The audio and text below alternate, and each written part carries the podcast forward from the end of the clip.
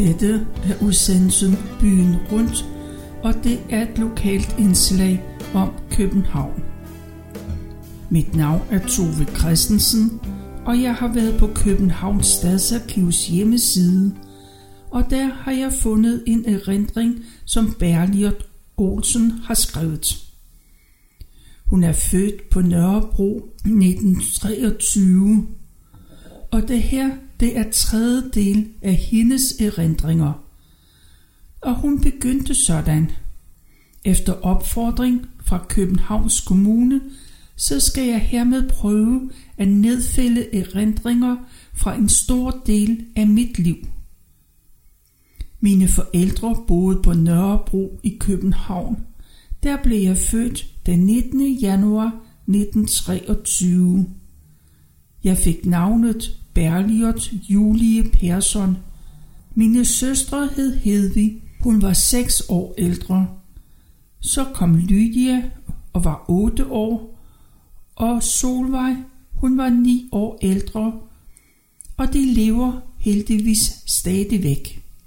Vores mor var norsk, og far var svensk.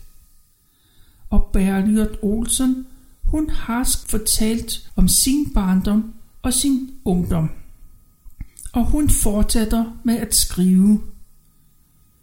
Min søster Hedvig og Arvid blev gift den 20. juni 1937. Hun var meget yndig i brudekjole med slæb og Arvid i kjole og hvidt. De havde fået en lejlighed med på to værelser på Frederikssundsvej, så nu havde vi dem at besøge. Vores svoger Arvid blev alvorligt syg og blev opereret for mavesår i efteråret 37. Han kom sig ikke, men han døde sidst i november. Det var hårdt for os alle sammen, men selvfølgelig værst for Hedvig, som kun var 21,5 år, da hun blev enke. Hun ville flytte hjem igen så da vi havde kørt Arvid til kapellet på Bispebjerg Kirkegård og var på vej hjem, så så vi, at der var et skilt på en lejlighed på første sal på Tagensvej 77. Det var på hjørnet af Baldersgade. Den var på fire værelser og et kammer og kostede knap 100 kroner om måneden. Far og mor lejede den, og vi flyttede ind lige før jul. Vi synes, at det var en stor, mørk lejlighed med 3 meter til loftet. Men det var flot med stuk og høje paneler i spisestuen. Der var hundekoldt i disse store rum. Der var kakkelovn i øh, spisestuen, intet i hjørnestuen, som blev dagligstue, og så var der et lille kakkelovn i den stue, hvor Hedvig så fik sine møbler. Men der sov hun skam ikke. Nej, Lydias forlovede Ernst var tømmer, så i stedet for tre køjer lavede han dem om til fire ovenpå hinanden. Han forregnede sig nok lidt, for det var fin plads til loftet fra den øverste køje mens den nederste næsten var helt nede på gulvet. Så vi var nok klar over, at den nok ikke var helt nem at komme ned i. Vi gjorde så det, at vi trak lod, og pudsigt nok kom vi til at ligge efter alder. Jeg i den øverste, så Hedvig og Lydia og nederst Solvej. Så den første aften, hvor vi skulle i seng, var vi tre gået ind efter at have klædt os af i stuen. Vi lå så kun og ventede på, at Solvej skulle der helt ned på gulvet. Hun vidste godt, at vi var tre grinebider, og kun ventede på, at hun skulle komme, så hun trak tiden ud. Men endelig gik døren op, vi lå der med hver sit hoved ud over kanten. Hun stod i sin stribede pyjamas og net på sit hår, som altid sad så flot. Hun kom forkert ind og måtte bakke ud igen. Imens var vi andre ved at omkomme af grin. Men ind kom hun da, og så tog Lydia sin dyne og rystede den ned i hovedet på Solvej. Hun var en spasmager, og er det stadig. Og selv så mange år efter må jeg sidde her og grine, når jeg mindes dette optrin. Men det blev nu kun kort tid, at hun måtte ligge der, for den 31. maj 1939, så giftede Lydia og Ernst sig. Det foregik på Københavns Rådhus. De fik en moderne toværelses lejlighed på Skaffervej, og dermed rykkede Solvej en køje op, og så brugte vi den nederste til sko og forskelligt. Vores eget personlige undertøj havde vi hver i en lille skuffe. Dem tog vi af og til ud og tog med ind på spisebordet om aftenen. Så satte vi elastik i benklæder, reparerede det, der var gået i stykker, og stoppede strømper. Som børn havde vi brugt livstykker med elastik, hvor der var hul i, og så var der en lærret strop i strømperne. Men som voksen fik vi hofteholdere. De lignede ikke de smarte, man ser i dag. De var altid af noget kraftigt rosafarvet stof, men vi synes, at det var flotte, for vores mor gik med et rigtig stort korset. Det fik hun syet hos Dusania Hansen på Nørrebrogade. Det var med store hægter foran og snørbånd i ryggen. Jeg synes, at det lignede et torturinstrument, men det holdt jo mave og bagdel godt på plads. Men vi fire piger kom heldigvis aldrig til at bruge sådan et. Brysteholdere brugte man ikke. Det kom først senere. Vi brugte undertrøje med brede stropper som skulle koges. Det var en tid med frygt for krig, der i 1939. Jeg var meget bange og sad og lyttede til radioavis hele sommeren. Far og mor var i deres hus i Sverige, og vi blev enige om, at jeg skulle lære at sy kjoler. Det ville min mor gerne have, så jeg sagde op på mit job så jeg holdt op den 31. august, og den 1. september 39 rejste jeg til mor og far de sidste tre uger, de var der. Min søstre var lykkelige for at blive af med mig, fordi jeg var så bange. Men sejlturen fra Havnegade til Malmø glemmer jeg aldrig. Hele vejen lå der skibe, som plumpede disse store, grimme miner i vandet. Så var jeg bange, inden jeg rejste, så var det for intet at regne imod nu. Da jeg kom til Malmø, så jeg kæmpe skilte om, at Hitler var gået ind i Polen, og at Warszawa var bombet totalt. Den 25. september rejste vi fra huset, og jeg var sikker på, at jeg aldrig nåede til København. Vi skulle jo sejle samme tur igen, så jeg var lykkelig, da vi nåede Havnegade. Men trængslerne var ikke forbi endnu, for der var blevet pastvang imellem Danmark og Sverige. Det anede vi jo intet om, og vi havde ikke pas, hverken far, mor eller jeg så vi kunne ikke få lov til at komme igennem tollen, før der blev ringet til forskellige instanser. Både til fars taxaselskab og til politiet. Så da der var blevet sagt god for os, slap vi ud til pigerne, som var der for at hente os. Og der tænkte jeg, at jeg ikke skulle ud at rejse mere. For at lære at sy kjoler blev jeg meldt ind til Margrethe skolen og blev elev der omkring 1. november 39. Det var dyrt også dengang. Jeg tror, det kostede 70 kroner om måneden. Det var Inga Massen, der havde den.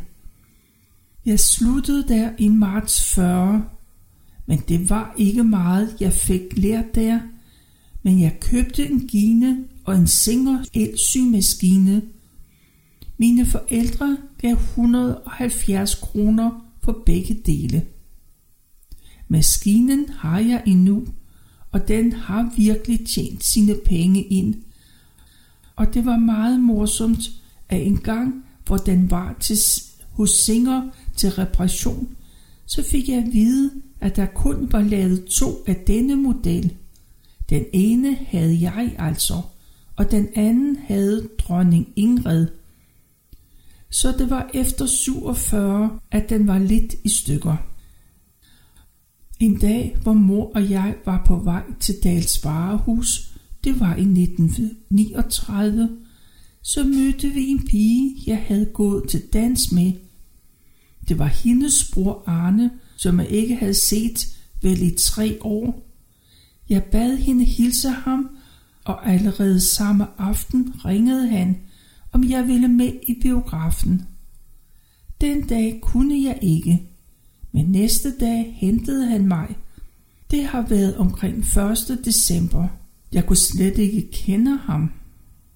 Vi var i Palladium og se Dr. Livingstone og Mr. Stanley. Det var dengang, hvor der kom et flot kinoorgel op fra gulvet, alt imens det spillede. Det var storslået dengang.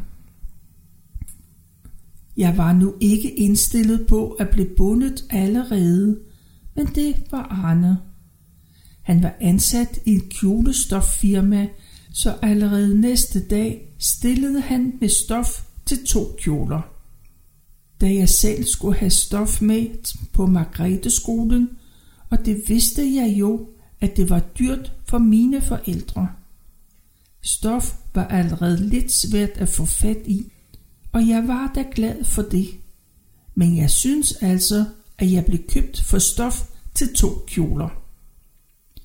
Men han gav mig da også tryghed ved, at jeg ikke skulle gå alene nogen steder hen.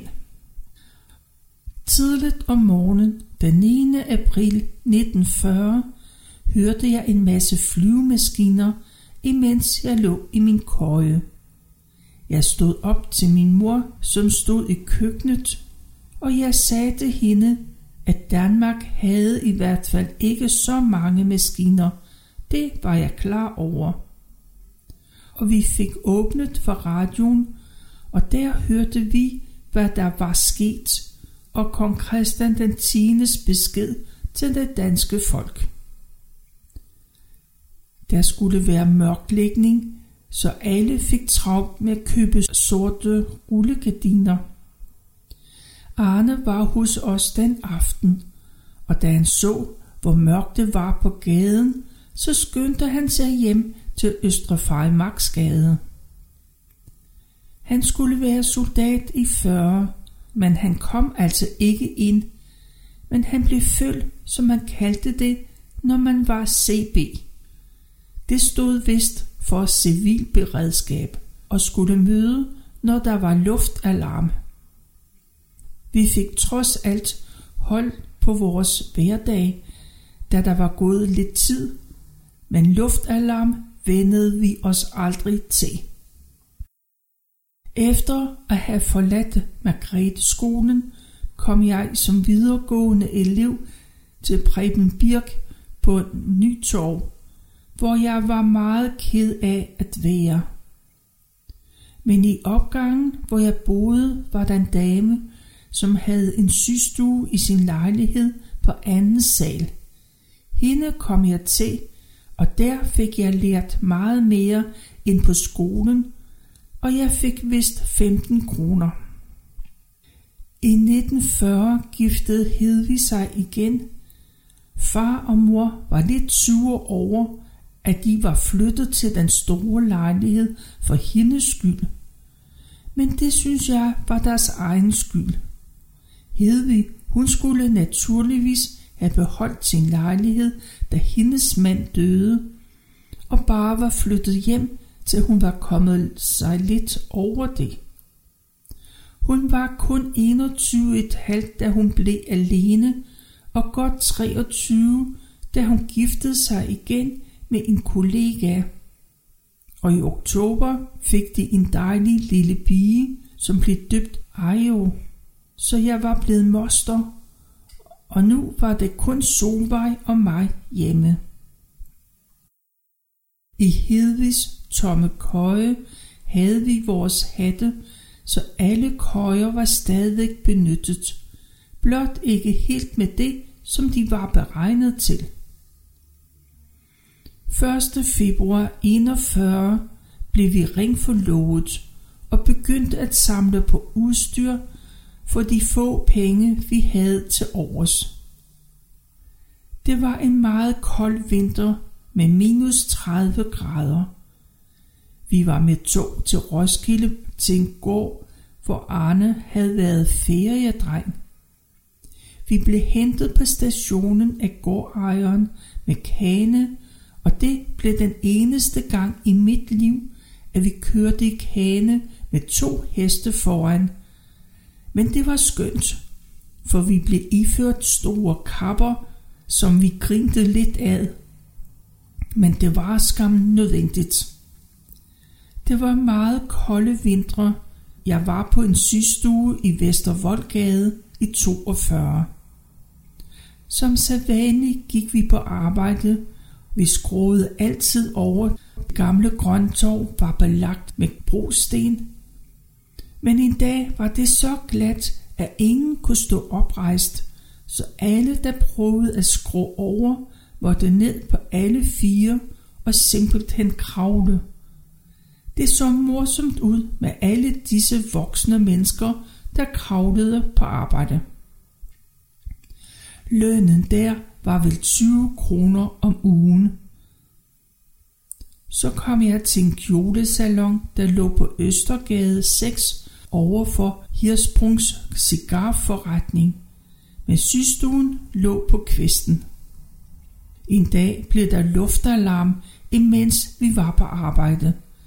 Vi skyndte os ned i kælderen, og lige efter hørte vi maskiner og bomber, der faldt. Vi var meget bange og anede jo ikke, hvad der var sket. Da alarmen blev blæst af længe efter, så kom vi op. Så fik jeg et chok. Det så ud, som om hele kongens nytter stod i flammer. Det var vist B og V, der skulle rammes, men sukkerhuset gik med, og jeg var redselslagen og løb hele vejen hjem til mine forældre. Jeg synes, at ildskæret fulgte mig hele tiden. Vi havde fået et barn mere i familien i det år. Lydia og Ernst havde fået en datter i marts 42, så vi var begyndt at blive til en større familie, når vi var samlet, men det var dejligt. Den 1. marts i 43 kom jeg til Samsons kjoler på Nørrebrogade 43. Også dengang var Nørrebrogade skueplads for mange ting. Det var jo på den tid, at befolkningen begyndte at rejse sig. Og en morgen, hvor jeg kom til forretningen, var det halve af gaden brækket op, og der var lavet barrikader af brosten. Men dengang var det jo for at genere tyskerne, så det synes vi var helt i orden, at vi måtte balancere på tungen for at komme frem. Og den 30. juni 44 blev der generalstrække. Alt blev lukket. Vand og det hele. Så vi tappede af i spande, og søndag den 2. juli stod jeg i kø i to og en halv time for at få mælk i min junge. Det var ved mejeriet Enigheden i Lygten. Tyske soldater kørte forbi i deres store køretøjer, og man var hunderet. De stod jo der med deres skydevåben. Men der skete intet, og jeg kom helt skinnet hjem med mælk i spanden. Vi var så småt begyndt at tale om at gifte os i starten af 45, og vi kendte en, som sad på kontor i Social Boligforening. Hun fortalte, at hun havde betalt på forhånd på en lejlighed til os. Det var med to værelser med bad i Husum. Den skulle være færdig til indflytning i maj eller juni. Vi skulle betale 700 kroner i indskud. Det var meget, når en månedsløn dengang for os begge var 700 kroner. Men vi var så heldige at vinde 500 kroner i klasselotteriet. Vi har sedlen endnu, men den har ikke givet meget siden. I 45 var det forbudt for forretninger at sælge en lang brudekjole. Min chef fik noget meget smukt stof, blonde stof, som han ikke kunne bruge. Det fik jeg lov til at købe for 270 kroner og fik slør og det hele og syede det naturligvis selv. Så kom der en dag en ung dame ind i forretningen og spurgte efter en brudekjole. Men det kunne forretningen ikke hjælpe hende med. Men jeg fik en lys idé, da hun var lidt mindre end mig, ellers samme størrelse. Så sagde jeg, at hun måtte købe min, hvis der ikke skete noget med den. Hun så den, da jeg havde den færdig i god tid, og hun var meget begejstret. Vi havde jo inden dette oplevet en masse sabotager. Vi boede lige over for Titan og Atlas i Baldersgade, så vi var tit uden vinduer i de år. Og den 21. marts 45 glemmer jeg aldrig. Vi hørte maskinerne lige over hovederne på os og nåede at se dem, før vi hørte braget og smed os ned på gulvet. Det var jo sjælhuset, der blev bombet. Og alle husker jo desværre nok også, at den franske skole blev ramt. Det rørte os alle meget dybt. Det var jo en tragisk fejltagelse. Vi led alle sammen med de mange børn, der blev dræbt eller indespærret, og deres stakkels forældre.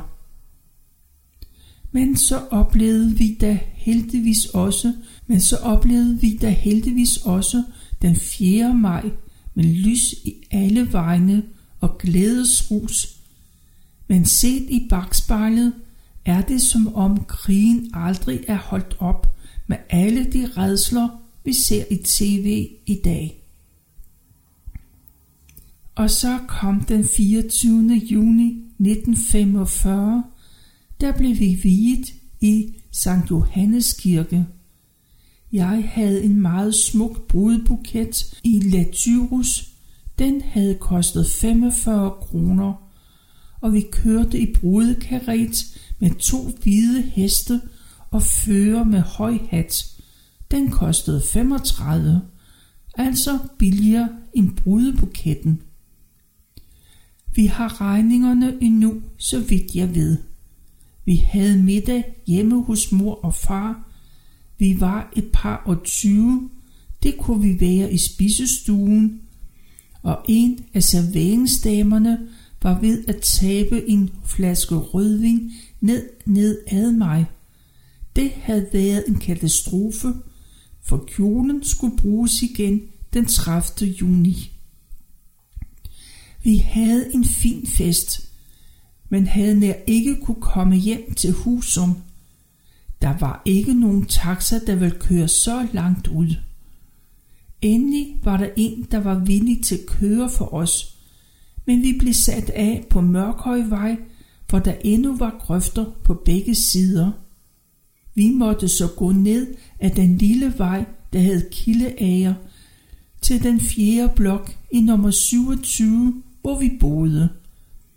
Vi bar på de gaver, som vi kunne have med, og så ellers holde på slør og slæb, da intet på vejen var færdigt endnu. Men jeg klarede skærene, og jeg fik solgt brudekjolen for 400 kroner. Både hende og jeg var glade, og vi købte for pengene vores første radio. Vi havde lånt penge af min mor og far til møbler. 5.000 kroner, som vi afdragede med 75 kroner per måned, og vi gav 92 kroner i husleje. Det hed sig nok, at der var bad, men det varme vand var slet ikke lagt ind, og der var kun radiator i stuen, så der var ikke meget varme indendøre, og samtidig med det frygtelige kolde vintre i alle krigsårene. Vi havde spaceret noget i de år. Arne fulgte mig altid hjem, uanset hvor vi havde været i bidende kulde.